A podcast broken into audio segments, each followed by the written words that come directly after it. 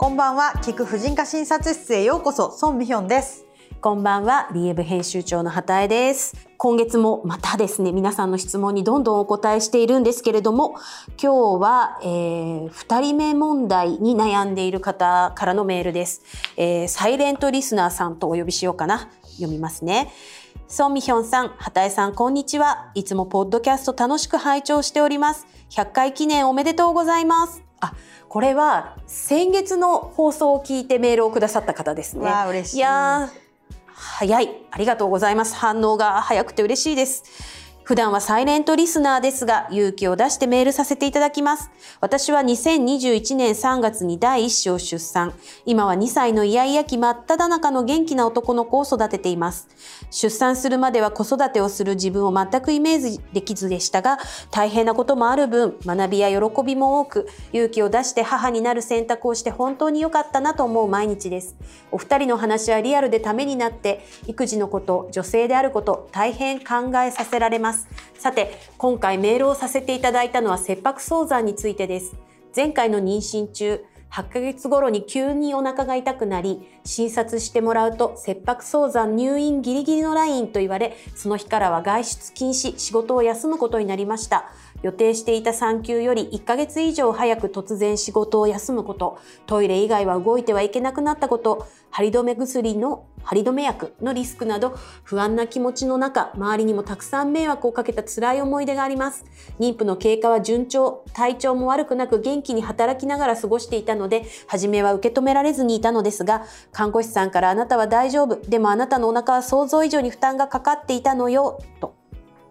そこで質問です。いずれ第2子もと考えているのですが、前回の辛い経験を思い出すと、またそうなったらどうしようと不安な気持ちになります。一度切迫早産になった人はまたなるリスクがあるのでしょうかまた、ならないようにするために心がけることなどはありますでしょうか後々話を聞くと、私と同じ立ち仕事をしている妊婦さんは少なくない確率で切迫早産になっているとも聞きます。大好きな仕事なので、今後妊娠のチャンスがあった場合もできる限り続けていきたいと思っています。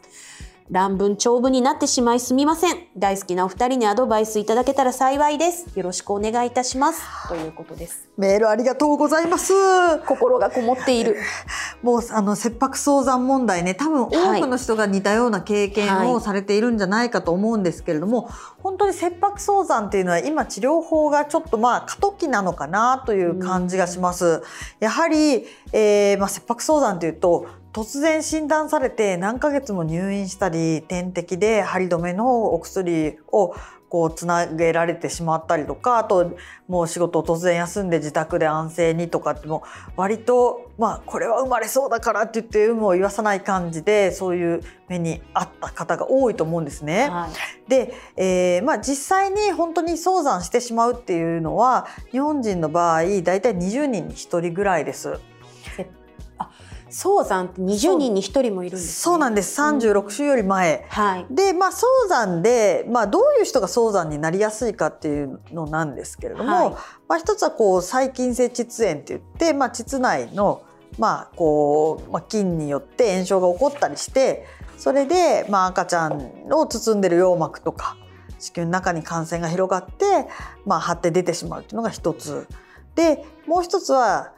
前回早産したことがある人っていうのは早産にすごくなりやすいんですね。そうなんです、ね、そうなんです。なので、うんうん、まあ早産まあ20分の1の確率で早産になるんだけど、はい、前回早産したことのある人っていうのはその3倍ぐらいになります。で2回早産をしてる人はもう3割ぐらいが早産になるっていう早産っていうのは何ヶ月ぐらいからあるえっとね早産っていうのは36週までに生まれると早産です。はい。切迫早産というふうに診断がつくのは？で切迫早産っていうのはまああの流産しちゃう時期だとこれは切迫流産になります同じ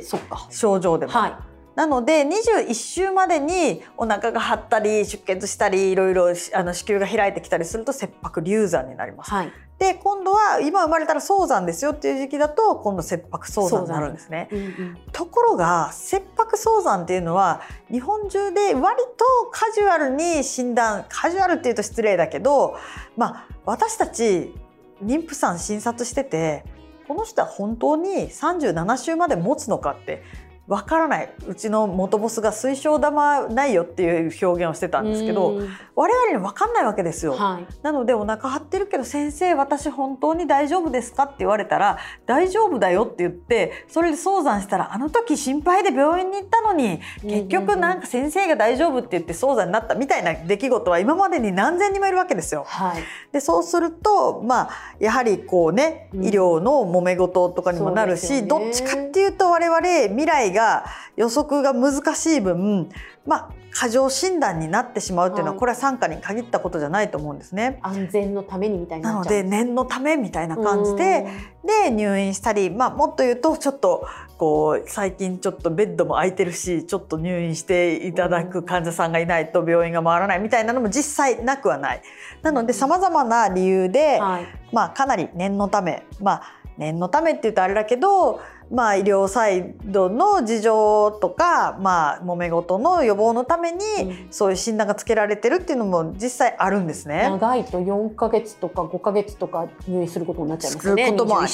あります。でその間に筋力が弱ったり上のお子さんとずっと会えなかったり、医療費も高くなったり、まあ、仕事を辞めないといけなくなったりいろんな方がいらっしゃるんで、まあ、ただやっぱりそれがちょっと日本特有なんですよ長い間入院したりずっと点滴をつないだりするのが。でそう。でまあエビデンスのない治療っていうのはやめましょうっていうのがやっぱり今まあ特に若い先生たちを中心に、まあ、そういう、まあ、ちょっと過剰な切迫早産の、はいまあ、診断や治療っていうのはちょっと控えていきましょうっていうような流れでも一方でやっぱり点滴を外した瞬間陣痛来て生まれる人っていうのも中にはいらっしゃるのでやっぱりそういう子どもがいることを考えると慎重にした方がいいっていう先生といまだにあの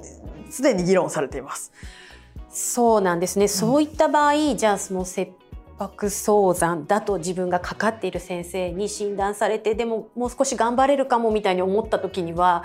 どういう行動を取ればいいんでしょうか？いやまずですね、うん、えっと、このご質問いただいたサイレントリスナーの方は、はい、これちょっとメールの文面だけだとえー、お腹痛くなったんしょ8か月頃に。もう生まれてらっしゃるでしょうね、うん、あの最終的に早産だったかどうかなんですよね。もうたくさんいらっしゃるんですよ。切迫早産って言われたけど予定日過ぎても生まれませんでしたとかいう話も。だからもし37週以降まで持ってだったら次に早産する確率っていうのは低いです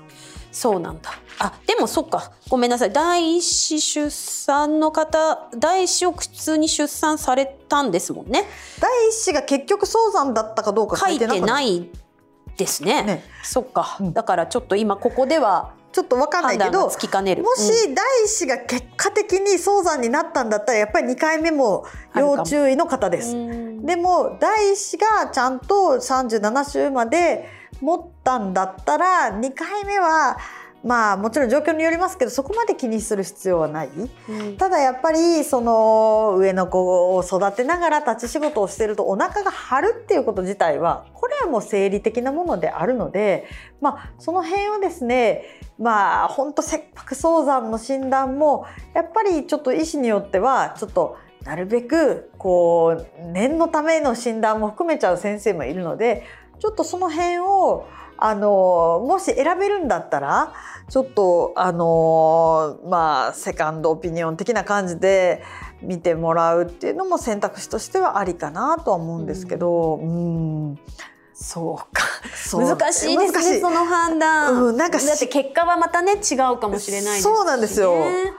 なので、うん、もちろん先にならないと答えわからないんですけれども、うんはい、で子宮口って自分でわかんないじゃないですか。開いてますとか短くなってますとか言われたら。はいちょっとねまあそうそうだと思うしかないので。推奨玉で見るしかないみたいな、うそうなんですよ、はい、なんでこう医学的にもすごい難しい面はあるんですが、うん、まああのできればあの同じ病院でも腹痛の医師に見てもらうとかまあちょっと自分で納得がいってから切迫早産の治療を開始するようにしていただくのがいいかなと思います。そうですね。まあでもいずれ第二子もと考えていらっしゃるんだったらまあちょっとそのあたりそうですね。なのでまあ立ち仕事もちろんあの、はい、全然立ち仕事だから流産しやすいっていうなんかその看護師さんの方にね、はい、あなたは大丈夫でもあの負担だったのよとかって言われるとちょっと辛いですけれども、あのまあそれだけで流産になるわけあのあの流早産になるわけではないので、まあちょっとこの方に関しては前回本当に早産だったのかどうかによってだいぶ分かれてきます。初産の方はちょっとまだ実績がない分どっちの体質か分かんないのでまあちょっとそれも自分で納得のいくように。そうですね、まあ、もしねあの前回もちょっと早産だったのであれば、まあ、心づもりをして第二子をお作りになられるとまたショックは少しは軽減するかもしれないですね。そうですね。やっぱこう体質ですからね、うんうんうん